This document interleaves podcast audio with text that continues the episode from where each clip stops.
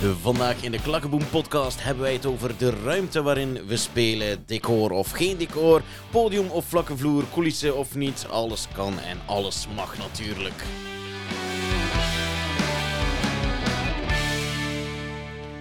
Hey hallo, ik ben Danny. En ik ben Kurt. En vandaag hebben we het dus over onze speelomgeving. Inderdaad, Ja, Danny, veelal op een scène, maar hoeft natuurlijk niet altijd. Nee, dat klopt. Eh, er zijn heel veel mogelijkheden wat dat betreft, maar daar hebben we het straks over. Hè. Daar hebben we het Ja. uit- uiteraard straks over. Beginnen doen we altijd met Klakkeboom zelf, hè, dicht bij huis. Eh, hoe gaat het met Klakkeboom? Vraag ik dan altijd aan jou, maar eigenlijk kan ik daar ook op antwoorden, want ik ben ook lid van Klakkeboom. Maar eh, naar goede gewoonte laat ik jou daarop antwoorden, Kurt. Want jij bent voorzitter van Ja, dit en- en- geweldige gezelschap. Om de een of andere reden denkt men altijd dat de voorzitter meer weet dan anderen. Maar, Ja, maar dat is ook zo. Dat is niet zo. Dat is eigenlijk soms zelfs eh, het omgekeerde bijna. Nee, dat is niet Maar goed, nu, van de muizenval weet ik wel een en ander, omdat ik eh, zelf meespeel in de muizenval. En jij ook, Danny. Dus. Ja, inderdaad. De repetities zijn volop aan de gang. Ehm, het gaat vooruit.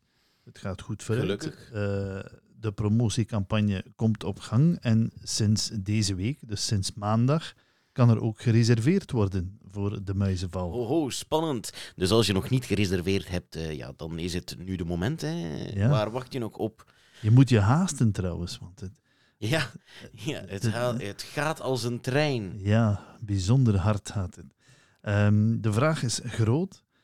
Ehm, nu, als je daar meer over wil weten of eh, over terugvinden, dan kan je dat allemaal terugvinden op www.klakkeboom.be. Via die site kun je trouwens ook reserveren. Ja, Dus ga daarheen en reserveer. allen daarheen. Ja, en tot op een van de voorstellingen zou ik zeggen. Ja, graag. Tot zover alles met Klakkeboom. Gaan we naadloos over tot... De scoops. De scoops. Altijd leuk. Ik vind dit een heel leuk rubriekje. Ja, dat Eh. weet ik, want uw ogen beginnen altijd zo'n beetje te fonkelen als je eraan begint. Hoewel, hoewel we daar niet altijd eh, van alles in krijgen in, in die rubriek, maar ik vind dat wel een belangrijke rubriek, omdat ik op die manier denk eh, dat, we, dat we de mensen op de hoogte kunnen houden van wat er allemaal aan de gang is binnen de theaterwereld. Ehm, en ja, wat ik nu ga vertellen is, is misschien een beetje reclame, een beetje publiciteit, maar, maar Cultuurkapel De Schaduw, Mhm. Ehm, iedereen wel bekend, denk ik, die toch een beetje bekend is met, met het amateurtheater in, in Vlaanderen, zal die naam ooit wel eens gehoord hebben. Daar wordt niet ama- alleen amateurkunst, daar worden niet al- alleen amateurkunsten gebracht, maar ook eh, professionelen eh, komen daar aan bod. Maar zij zijn nu bezig met eh, Animal Farm. De klassieker van George Orwell, eh, waar alle dieren gelijk zijn voor de wet, maar de ene nog net iets meer dan de andere. Dus, eh, de klassieker. Mhm. Ehm, ik heb al verschillende mensen gehoord die gaan kijken zijn en de reacties zijn super positief. Ehm, ik ga zelf kijken op 25 september, dus eh, de volgende podcast eh, zal ik daar iets meer over vertellen.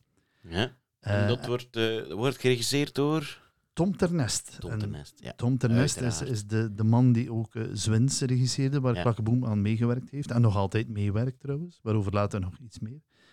Ehm, nu, ik ken hem behoorlijk goed, eh, Tom, en ik weet ook waartoe hij in staat is. Dus ik ben razend benieuwd naar die voorstelling. Zeker na alle positieve reacties die ik al gehoord heb.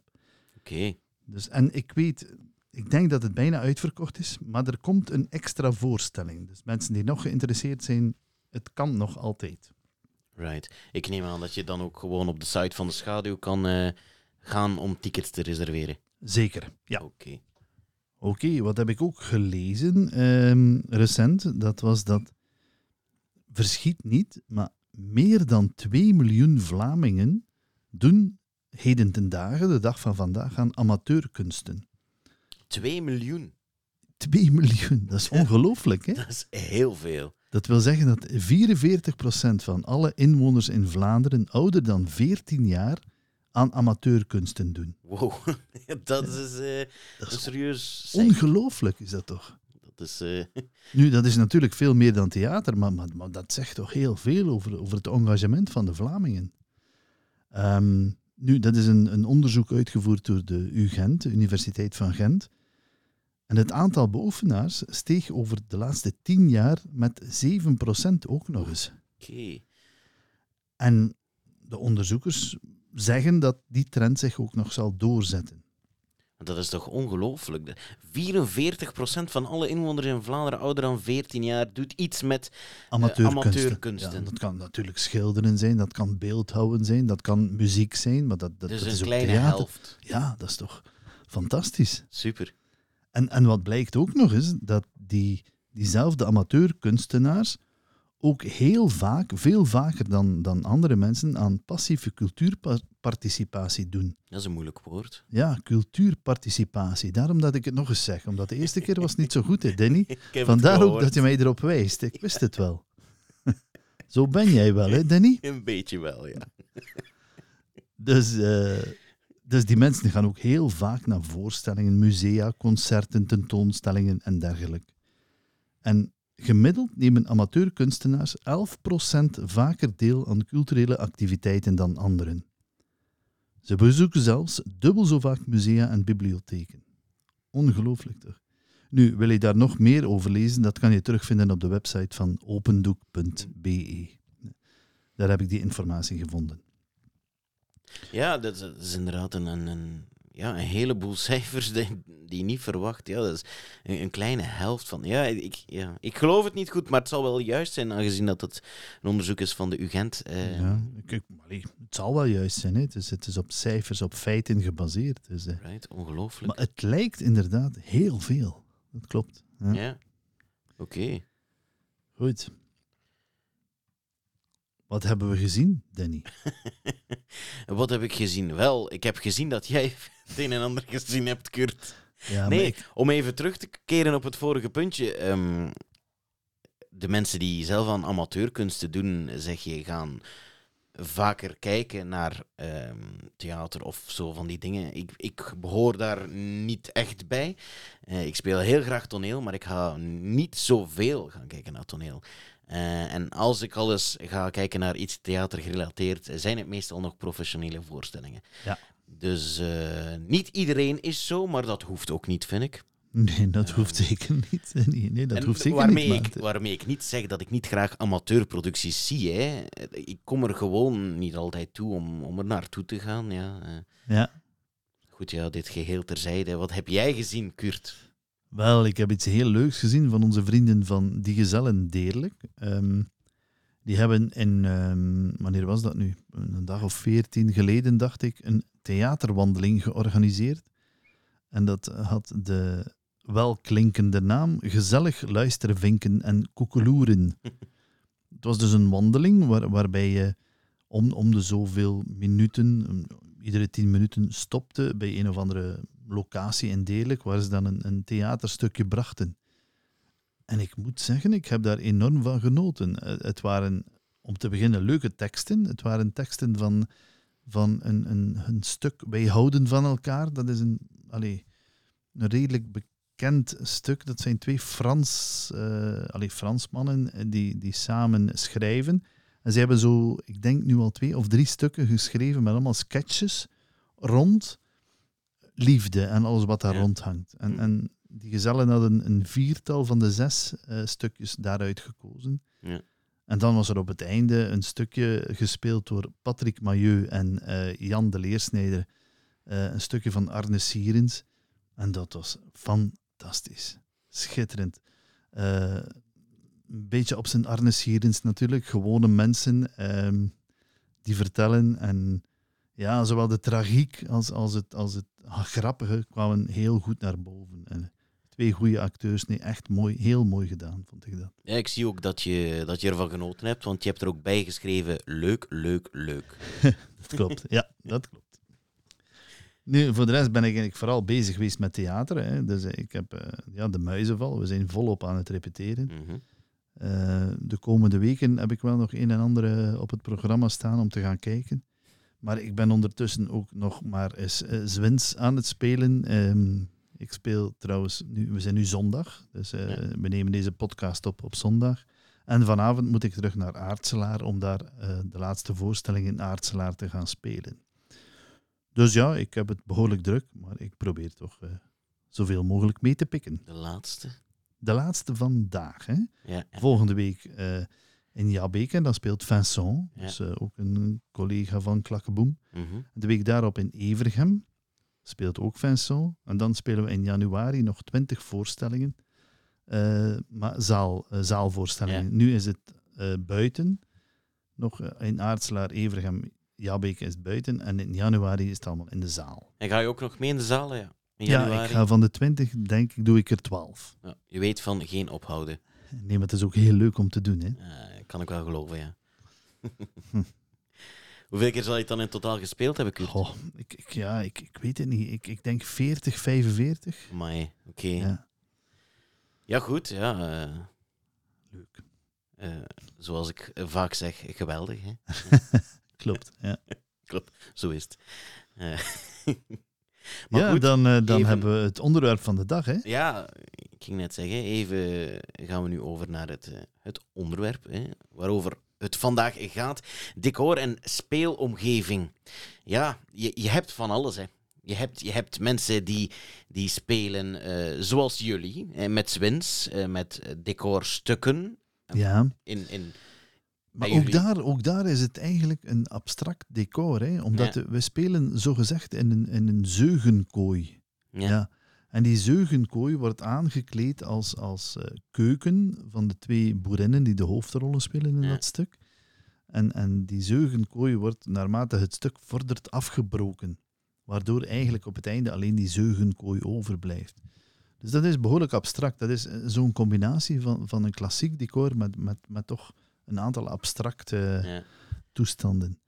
Ehm, mooi gedaan, een mooi ontwerp ook van, ehm eh, help Piet, dus je hebt Anne van de kostuums, Anne de Meren en, Piet, Piet. Piet de Donker? Nee, Ja, Piet De Donker, Donker, ja, inderdaad. Oef, hij, dat, heeft, zat, eh, dat zat even ver. hij heeft dat decor ontworpen, dus echt eh, fantastisch.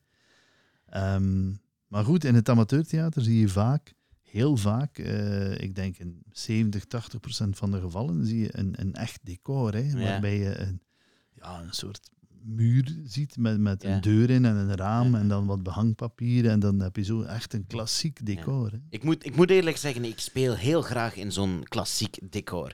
Ehm, het maakt voor mij ook al iets makkelijker eh, qua inleving. Hè.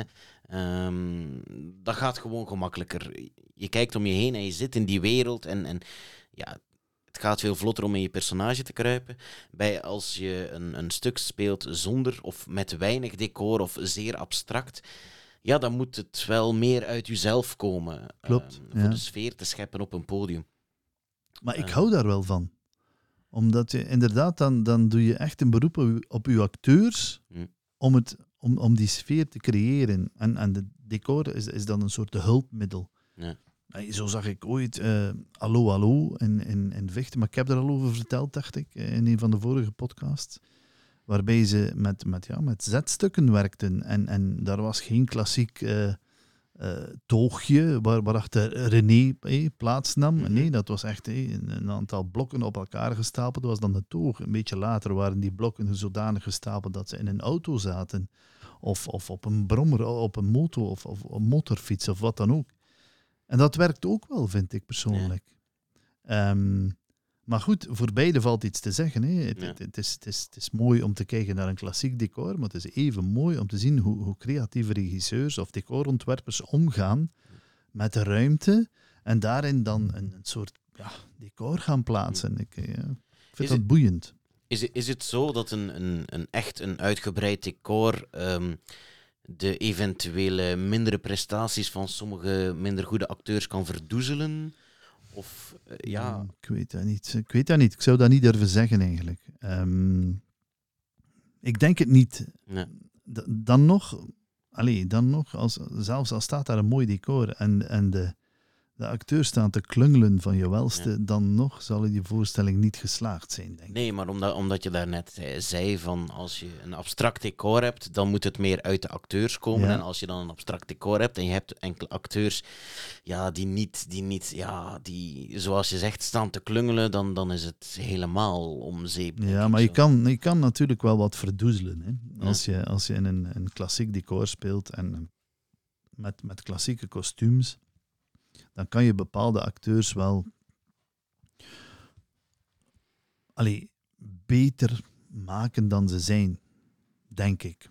Goed, wie ben Ja, ik? er bestaan, maar er bestaan natuurlijk heel veel trucjes hè, om, om, Ja. om zo'n dingen een beetje te verdoezelen en zo. Maar, eh, Maar als je inderdaad, als je voor een abstract decor gaat, als je voor een lege scène staat, een lege scène waar niets te zien is van decor, en daar zet je vier acteurs op scène, dan moet het echt van die acteurs komen. Ja. En, en dat bedoel Ja. ik. En daar hou ik wel van. mhm. En daar kan je met licht nog wat spelen en met, met, met geluid uiteraard en met muziek. Maar dan moet het echt wel van die acteurs komen. Ja. Als jij moet kiezen, Kurt, tussen eh, op een scène staan, een verhoogde scène, eh, of eh, vlakke vloertheater, Hm. waarnaar gaat je voorkeur dan? Dat, dat, ehm, dat hangt af van stuk tot Ja. stuk. Ja. ik wel, inderdaad. Ja. Als, pff, als je, als je een, een klassiek stuk speelt en dat speelt zich af in een café en eh, je zit de hele tijd op scène alsof je in dat café zit, kan dat heel leuk zijn om te doen. Maar als de regisseur zegt nee, we spelen in de zaal en we gebruiken die vloer, dan kan dat ook heel plezant zijn. Mhm. Zoals wij bijvoorbeeld, eh, we noemen het nog maar eens, maar eer de Haan Kruid gespeeld hebben. Eh, of iedereen Don Quixote, dat was ook in de zaal, op de Ja. vloer. Ja, dat heeft Er- wel iets. ja, er is, ook, er is ook heel veel meer connectie met het publiek. Hè, Ja, als je zo, Sowieso, ja, dat Ehm, klopt. Ja. Er is minder afstand. ehm, ja, de mensen zitten er meer in. Hè. Ja, de Ja. betrokkenheid is, Ja. is veel groter, dat Voilà. klopt wel. Ja. Mooi gezegd. Hè. De betrokkenheid is veel groter bij het vlakke vloertheater. Nee, maar ik heb bijvoorbeeld ooit, eh, ik heb het er ook al eens over gehad hier in, in een van de vorige podcasts, maar Kom chez soi van Paul Andrijs, dat is eigenlijk een, een klassieke deurencomedie. Dus normaal gezien heb je daar drie, vier deuren op scène en daar komt de ene binnen, de andere buiten en dan komt er een andere deur. Die man, Mhm. Je kent dat wel, Ja. hè, zo van die typische comedie. Maar hier had Johan Bonte, de regisseur eh, van dienst toen, heeft dat gebracht zonder deuren. Dus op de vlakke vloer, niet op een scène, maar op de vlakke vloer, zonder deunen. En dat werkte wonderwel. Hm. Dus het kan allemaal wel. Het, het Ja. hangt een beetje af van de creativiteit van de regisseurs. Natuurlijk ook van de sterkte van de acteurs. Maar je kan zoveel Ja. doen. Allee, het is zo gemakkelijk om te zeggen van... Nee, nee, we gaan voor een, een muur, een raam en een deur. Voilà, daar doen we het Ja. mee. Terwijl eigenlijk soms denk ik van... Ja, maar laat eens je, je verbeelding werken en, en, en Ja. zoek eens een andere manier om dat op scène te brengen. Ja, maar ik vind dat het wel nogal rap te abstract kan zijn ook. Als je zo een, een, een speciaal decor hebt, dat, dat je de hele tijd moet zitten kijken van ja, wat stelt dat nu voor? Ehm, ja, dan, dan word je er toch ook helemaal uitgehaald. Ja, dat klopt wel. Het houdt natuurlijk, zoals je zegt, een zeker risico in. Ja, En, en het kan fantastisch goed lukken, maar het kan even goed mislukken als je dat doet.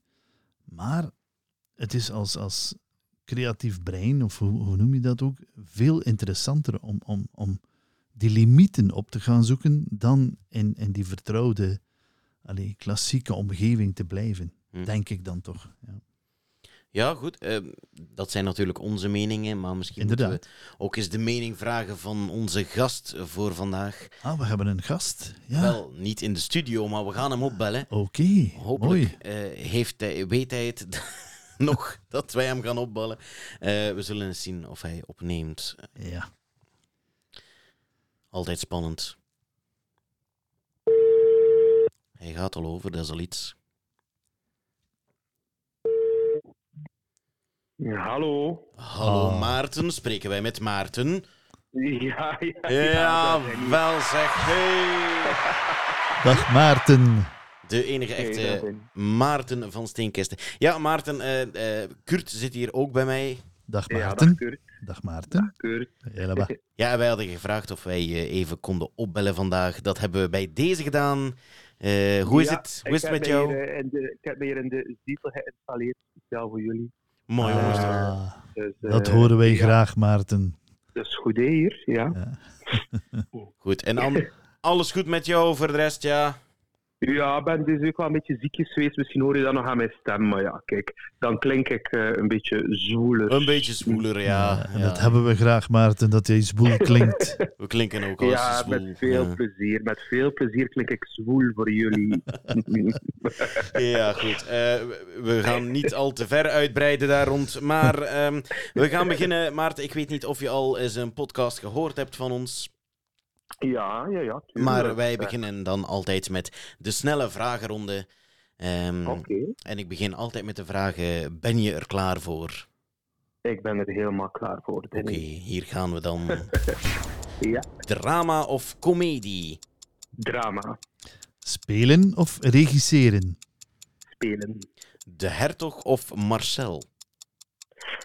Eh, Marcel, Zingen of dansen? Oh, zingen. Favoriete klakkenboomstuk? Oh, moeilijk. Ehm, ja, de familie was heel leuk, maar misschien qua concept Don Quixote. Oké, Oh. dat, was, dat was echt wel op de valreep. Ehm, ja, goed. Ik heb eh, Welkom in de Familie gehoord en Don Quixote. Eh, Ja, inderdaad. Ja. Welkom in de Familie hebben we hier nog niet zoveel gehad in de podcast. Nee, nee, nee, nee, nee. Dat is interessant. interessant. Waarom, waarom vond je dat eh, zo goed, Maarten? Welkom in de familie.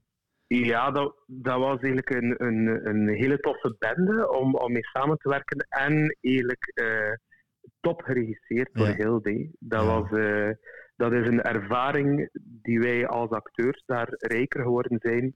En we hebben daar heel veel van haar geleerd tijdens dat stuk. Echt waar. Dat was echt... eh, ja, dat was eigenlijk het stuk Enkelake Boom waar ik ook het meest in geleerd heb. Ja, ja. Ja, het is altijd leuk als je in een productie dingen bijleert. Hè? Ja, voilà. Ehm, daar doen we het natuurlijk ook voor. Eh, Maarten, eh, we zijn hier bezig. Deze podcast gaat over eh, de speelomgeving. Onze Ja. speelomgeving, waar we spelen. Spelen we op een scène, spelen we in een decor, spelen we zonder decor. Ehm, vind jij het belangrijk om een echte fysiek decor rond u te hebben? Of zeg je van, dat mag al wat abstracter van mij? Goh, ik denk altijd als het over decor gaat, in mijn hoofd, misschien gaan professionele decorbouwers of eh, regisseurs mij daarin tegenspreken, maar voor mij, in mijn hoofd, kan je drie mogelijkheden uit met decor. En dan denk ik, ofwel heb je geen decor, dat kunnen dan bijvoorbeeld twee stoelen zijn op Mhm. scène, Ehm, eh, ofwel heb je een abstract decor, wat ik heel leuk vind. eh, en misschien wel prefereer. Ehm, eh, ofwel heb je dan natuurlijk een, een, een volledig opgebouwd decor met muren en deuren. een, een, echt functioneel decor, een functie van uw stuk, denk ik dan. Ja, oké. Goed, want ja, ik heb horen waaien in de wandelgangen dat er eh, met het decor van de muizenval, ehm, dat er een speciaal verzoekje was van jou. Ja, ja, inderdaad. Het is zo dat we in de Muizenval zitten we ehm, in een pension in de jaren 1950. Mhm. Ehm, en dat is sowieso opteren om, om, om echt wel een volledig decor te zetten natuurlijk, omdat het decor altijd, denk ik, kracht geeft aan de tijdsgeest eh, Mhm. van uw stuk. Mhm. Dus als je, als je een stuk speelt dat, dat terug in de tijd gaat, bijvoorbeeld nu de Muizenval in 1950, ehm, dan is het altijd leuk dat er, dat er heel wat dingen op het decor doen terugdenken ook en u terug meenemen naar die tijd, om daar kracht bij te zetten. En inderdaad, ik had een speciaal verzoek, want toen ik het decor zag, uitgetekend, dacht ik, ja, mooi, oké, tof. Maar we zijn er in een pension in 1950. Waarom zetten we niet gewoon midden dat decor een grote trap naar omhoog? Eh, en ik dacht, ja, ik ga dat een keer voorstellen. En de regisseur zei onmiddellijk, ja, goed idee. Dat is leuk dat, eh, dat Pedro daarin meegegaan is. En de decorploeg zou kijken wat ze eraan zouden kunnen doen. Dus of die trap er nu komt of niet. Ja, Ja, dat, eh, dat is nog dat een gaan we moeten zien mysterie. natuurlijk. Ja. Dat gaan we nog niet verklappen en dat gaan we, dat gaan we moeten zien natuurlijk. Wie het wil zien, eh www.klakkeboom.be, bestel je tickets voor de muizenval en kom kijken, dan zal je het zien. Hè. Ja, inderdaad. Ja. Inderdaad. Ehm, Maarten, ik heb nog een, een leuk vraagje voor jou. Eh, dat is Ja. eentje die in de, in de, alleen normaal gezien in de snelle vragenronde zit. Wat verkies jij, de goede of de slechte? Goh. Ehm, ik ben al redelijk veel gecast geweest in de rol van de slechte. Of Ja. ja, of, ja, of de ambetanterik. Of, Ja. of degene die het niet, niet, niet oké doet. Of de egoïst. Of, Mhm. En ik vind dat wel heel leuk om te spelen, omdat dat eigenlijk wel dankbare rollen zijn die, die het publiek ook wel bijblijven, denk ik. Ja, dat Ehm, maar even graag speel ik natuurlijk een goeie of, of speel ik een keer iemand bijvoorbeeld nu in de muizenval. ehm, eh, speel ik op het eerste zegt rek. Of dat van natuurlijk wel of niet zo is, dat mogen we natuurlijk ook nog niet zeggen, hè, want het is een, een mysterie. Op het eerste zegt Mhm. speel ik een, een, een goede rek. Ehm, ik vind het ook leuk, maar misschien verkies ik dan toch zo de, een, een personage waar dat er wat meer eh, een, een hoek af is, die Ja. wat meer zegt, die wat meer... Ja, misschien wel. Weet, je, weet je wat ik eh, vind, Maarten? Dat is dat de slechteriken in, in veel stukken of veel films veel beter uitgewerkt zijn over het algemeen dan de, dan de goede. De goede... Ja, dat klopt, maar ik denk dat dat ook komt omdat een, een slechterik in een stuk of in een film sowieso... eh, hij is op een bepaald moment in zijn leven slecht geworden. Ja, Dus ik denk dat, dat zo'n personage al sowieso wat meer vlees, wat meer bagage heeft dan een, een, een goede rik. En daarom is dat ook zo leuk om hem te spelen. Je kunt er toch wat meer achtergrond in verwerken. Je kunt er toch wat meer, wat meer in stoppen, vind ik. Ja, ja, inderdaad. Ja. Ja, en stel Maarten, je hebt, eh, je hebt zo een slechterik gespeeld, je hebt er heel je ziel in gestopt. En na het stuk eh, kom je in de foyer, ga je eentje drinken en komt er iemand van het publiek naar jou en eh, breekt heel jouw rol af. Hoe ga jij daarmee om? Goh, ja, hoe ga ik daarmee om? Eh, iedereen heeft natuurlijk zijn eigen mening. En Ja. ik, ik kan er ook wel in komen dat een, een, een, een, een slechterik spelen op scène, dat dat meer emoties teweeg brengt bij het publiek of gevoelens dan, ehm, dan iemand die een goede rek speelt. Eh, heb je bijvoorbeeld een verkrachter gespeeld op scène? Mhm. En, en dan kan ik erin komen dat dat bij het publiek veel meer emoties teweeg brengt en dat het publiek misschien wat emotioneler gaat reageren eh, achter allee, ehm, als het stuk gedaan is. En dan komen die op u af en, en dan leer ik natuurlijk iedereen zijn mening. Hè. Eh, dan zeg ik van, kijk, oké, goed dat jij dat, eh, dat, jij dat zo ervaren hebt, eh ieder zijn Ja. mening. En dat, is, ja, dat kan natuurlijk altijd Alright. gebeuren. Hè. Nu, we gaan er niet vanuit dat dat gebeurt, maar dat kan altijd natuurlijk. Hè.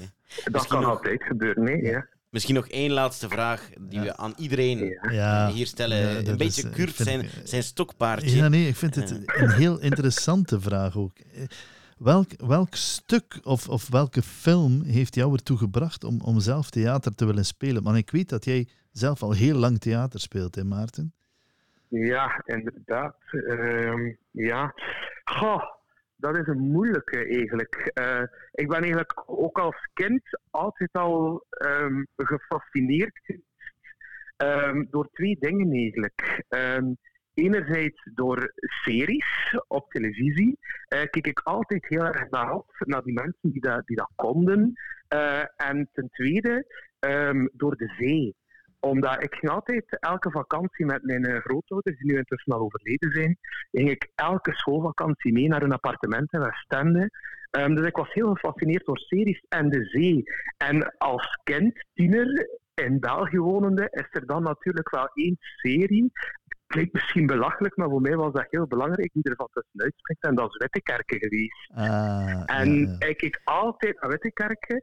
Ehm dat was de dinsdag en de donderdag, twee keer in de week. En ik dacht altijd van, ach, moest ik daar een keer in die Wittekerken kunnen wonen en, en, en kunnen verblijven en kunnen meedoen met wat dat die personages allemaal meemaken. En dat vond ik eigenlijk altijd wel voor mijzelf dan zo echt een grondlegger van, van mijn, eh, Ja. mijn bewustzijn voor drama en voor theater en voor acteren. Ja. Ja, inderdaad. Zeg Maarten, nog, nog een klein eh, vraagje. Jij bent, jij bent begonnen bij Kohani, dacht ik, hè? Klopt dat? Ja, inderdaad. Ja, inderdaad, dat klopt. Ik ben toen ik, goh, ik denk 15 was, Ja. heb ik voor de eerste keer eh, meegespeeld in, in eh, hier eh, in woon. Ja. Ja, en dat was De Goede Dokter. Klopt dat? Of ben ik verkeerd? Dat was, ofwel, nu moet ik, nee, mijn allereerste productie bij Kohani was de theaterwandeling Bakeland. Ah, ja. waarin ja, ja. ik de, jonge, de jonge Bakeland speelde. De Bakeland van 14, 15 jaar. En toen was ik zelf 14, 15. En toen mocht ik tijdens de theaterwandeling eh, het Bakeland, de jonge Bakeland spelen eigenlijk. Ja, Oeh, ja, ja, inderdaad. En De Goede Dat Dokter, was dat was, allereerste. Dat was dan toch... De Goede Dokter was uh, daarna, of misschien was dat ook Rosalie Niemand. Een, Ah, van, die oké. twee, Ja, ja. een van die twee stukken. Ik weet nu niet meer precies welke van die twee er eerst gekomen zijn. Dat was De Goede Dokter of Rosalie Niemand. Ja. Allee, maar laat ons, laat ons besluiten dat jij wel een geroutineerd acteur bent, eigenlijk, Maarten. Hm? Ach, Ondertussen. ja, geroutineerd. Ja, ik, eh, ja, sta- ik sta nu 16 jaar Ja. op scène, dus eh, uiteindelijk... Maar ik leer wel nog elk jaar nieuwe dingen met heel veel bij. Ook Dat- door nieuwe regisseurs Ja. en door tegenspelers. ehm, ja, Dat is natuurlijk wat het leuk maakt. Hè.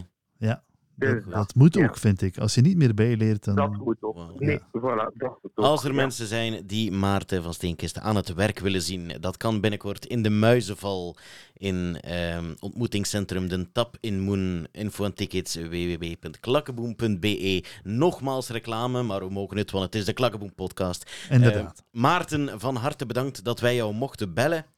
Ehm, bedankt voor de leuke verhalen. Zoals steeds een hele interessante babbel met onze gasten.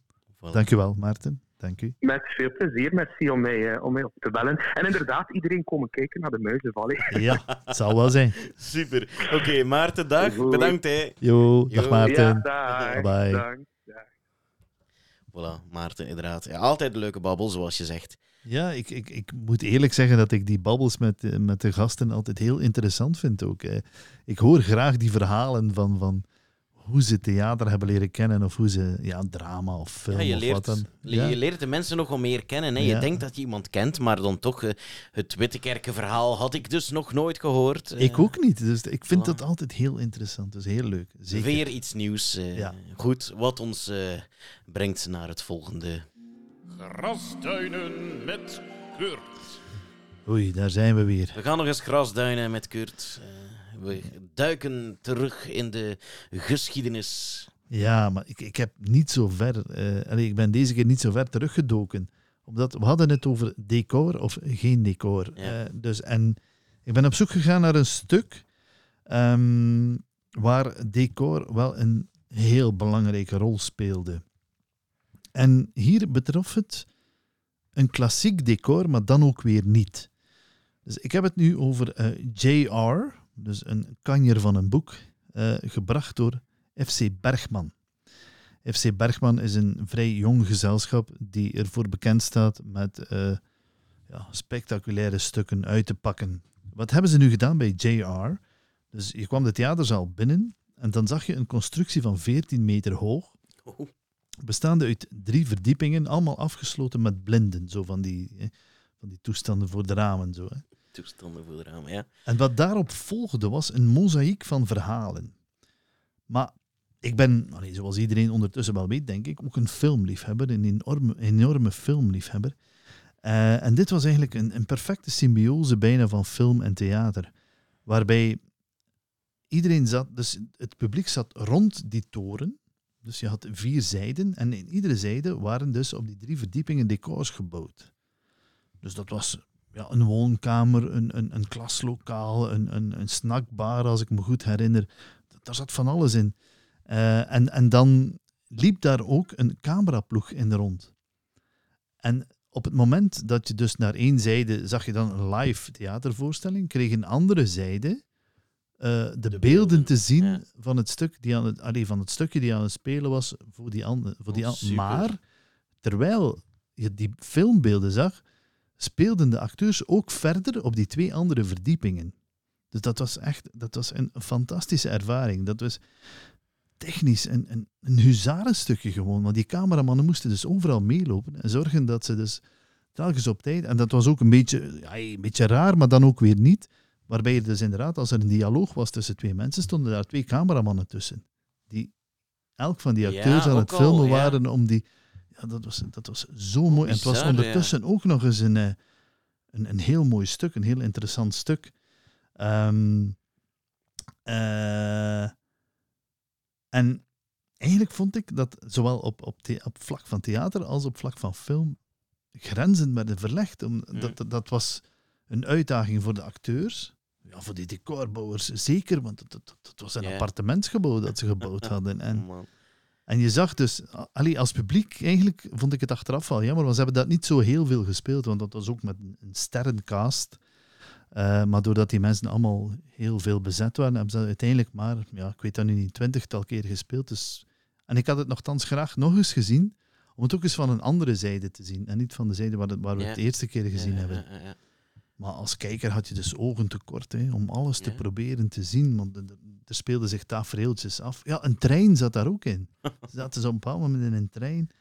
Ehm, Ja, het lijkt me de perfecte samensmelting tussen film en theater, inderdaad, zoals je zegt. hè. Ja, dat Dus, was eh, ook. En, en ja. ze moesten, die acteurs moesten zich ook rappen dan, dan van het ene decor naar het andere en ondertussen zich nog verkleden soms. Dat, dat, ja, heel Oh, mooi. Heel mooi. En dan kwam ook op een bepaald moment kwam er een auto binnengereden in die, in die hal. Dat was echt een heel, heel mooi. En, en dat, ja, allee, op vlak van beeld, van licht, van klank, acteerprestaties, was dat echt een hele, hele mooie productie. Maar ook zeker, zeker, en daarom heb ik het ook genomen in, in deze grasduinen, voor de decorbouwers. Dat was een schitterend decor. En daar waren het wel, dus het was op zich een apart decor, omdat je een soort toren had, maar binnen die verschillende verdiepingjes had je echt hele realistische decors. Dat was heel mooi. Klinkt JR. als een eh, logistieke nachtmerrie. Ja, ik vrees het. ik, ja, ik, ik, ik, wil, ik zou geen productieleider willen zijn van zo'n eh, productie. Zeker niet. Absoluut niet. Oké. Man, man, man. Ja, en, en Kurt, heb jij dan ook nog ehm, na al dat opzoekingswerk van je grasduinen tijd gehad om een weetje te zoeken? Ja, ik heb een weetje, maar het is een, een vrij uitgebreid weetje geworden. Oké. Ik ben, ik ben eens Ga op zoek ervoor. naar, naar, naar de oorsprong van, van het decor in het theater. Ehm, de allereerste theatervoorstellingen werden dus zonder apart decor gespeeld. Waardoor dus uitsluitend de ruimte zelf waarin gespeeld werd, het, het kader was. Daarin speelde men. En dan op den duur voegde men daar dan losse attributen aan toe en losse decorelementen, waardoor de speler geholpen werd, werd om zich te gaan profileren naar, naar het publiek toe. Later dan, in de Renaissance in Italië, ehm, ontwikkelde het decor zich vanuit de architectuur van de ruimtes waarin gespeeld werd. En je kent dat natuurlijk, die barokke theaterzalen van vroeger. Hè? Mhm. Ehm, en en die, die theaterzalen werden dan ook speciaal met dat doel gebouwd. En, en dan had je zo de ontdekking van, van, van een aantal regels om, om dat perspectief weer te gaan geven op, op een soort tweedimensioneel vlak. En daardoor ontwikkelden zich de coulissen-decors. Dat, dat waren eigenlijk grote schilderijen die achteraan op het decor opgehangen werden. Ehm, en dan uit de links en rechts ook nog van die bijpassende doeken om, om, de zijkanten weer te geven. En friezen, beschilderde banen die het toneel aan de bovenkant dan afsloten en zo. En blijkbaar werd dat vanaf de 17e eeuw ook in Nederland gebruikt. En heel veel schouwburgen, trouwens, ik, ik heb dat ooit eens gezien, ik heb ooit eens het Intigent bezocht en dan hadden ze nog van die coulissen-decors hangen daar.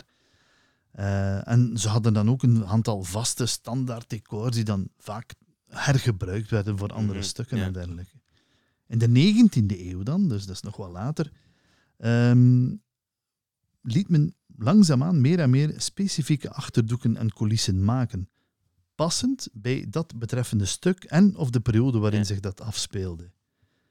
En zo ontstonden ook meer realistische decors, bestaande uit beschilderde panelen. Eh, Theatertechnisch werd dat dan vakken genoemd, die aaneen verbonden werden en eh, dat werd dan een kamer eh, met een wand, met deuren, met ramen en, en zo verder. En het decor werd steeds meer en meer wezenlijk en betekenisvol en dat werd ook meer en meer een onderdeel van de voorstelling en ook realistischer uiteindelijk.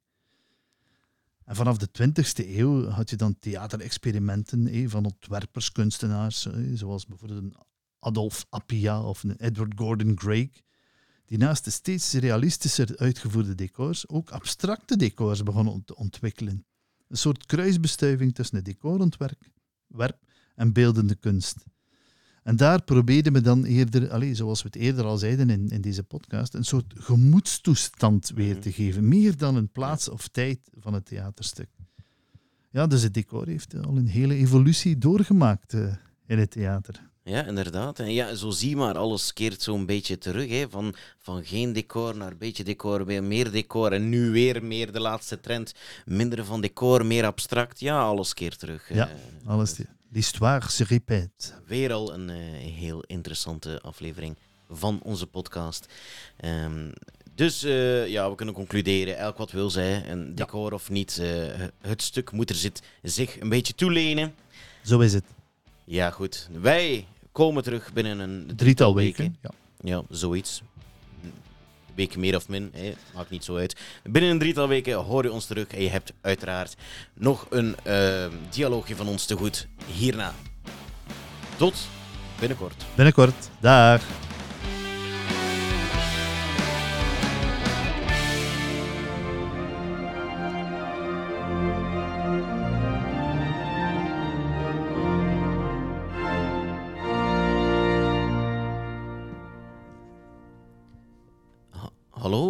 Is hier iemand? Jazeker, mijn zoon. Ben jij mijn vader? Nee, ik ben de priester. Ah, om, om- omdat u mij uw zoon noemt? Dat is een uitdrukking. Ah, En wat kan ik voor u doen? ik zou willen biechten. Dus je hebt gezondigd. Ja, dat, dat denk ik wel. En je hebt er spijt van. Eh, ja, ja, ik twijfel. Hoezo? Ja, of ik er spijt van heb. Maar je wil die zonde wel opbiechten. Dat, denk ik wel. Ze, ze zeggen dat priesters je zonde kunnen wegnemen. Nooit helemaal, mijn zoon, maar biechten en berouw helpen je een heel eind op weg naar de hemel. Hebt u berouw? Ik ben er niet zeker van. Kom, biecht eens op. Wat is dat voor een zonde? Wel, zo'n 15 jaar geleden klopte de buurvrouw bij me aan. Aha, ik kan al raden over welke zonde het gaat. De zonde van het vlees. Nee, nee, nee, dat kan niet. Ik ben vegetariër. Ik, ik bedoel niet dat vlees, ik bedoel... Nee, ga maar verder. Wel, eh, zoals ik al zei, zo'n 15 jaar geleden klopte de buurvrouw bij me aan. Vijftien jaar is lang. Heb je al die tijd met een knagend geweten rondgelopen? Nee, wel met een migraine, hernia, een, een, een, een extra oog. Maar je komt pas nu biechten, vijftien jaar na de feiten. Als u me eens liet uitspreken. Ja, dat- natuurlijk, excuseer. Ze klopte dus bij me aan en ze zei dat haar man gezegd heeft dat hij haar zou vermoorden. Waarom? Ja, omdat ze vreemd ging. Zo, zo.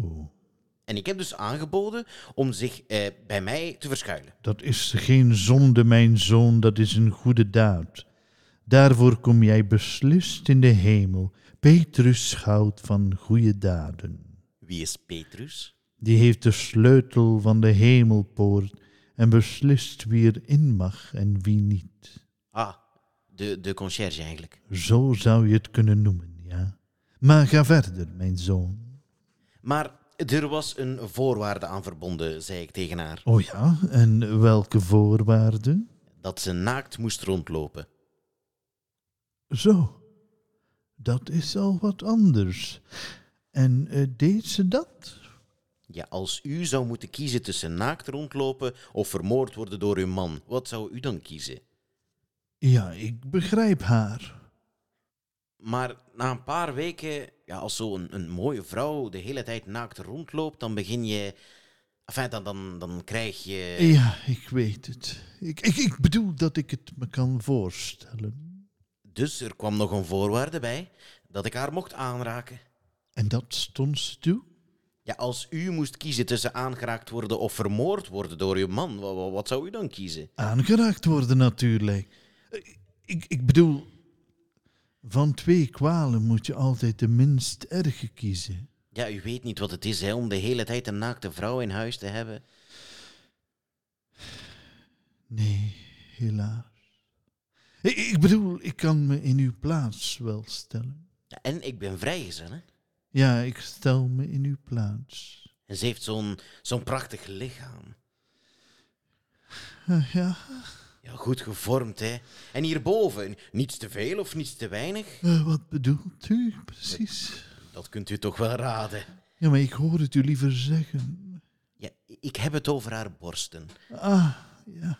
Dus u bedoelt niet te veel en niet te weinig. Dat was wat u zei. Ja, nee, perfect. Ik, ik, ik, hou- ik hou niet van te veel. Ik ook niet. Ik bedoel, moest ik geen priester zijn? En dan, dan dat achterwerk. Dat, eh, dat eh, achterwerk, zegt u? Ja, ik, ik bedoel natuurlijk haar kont, hè. Eh, beschrijf die even.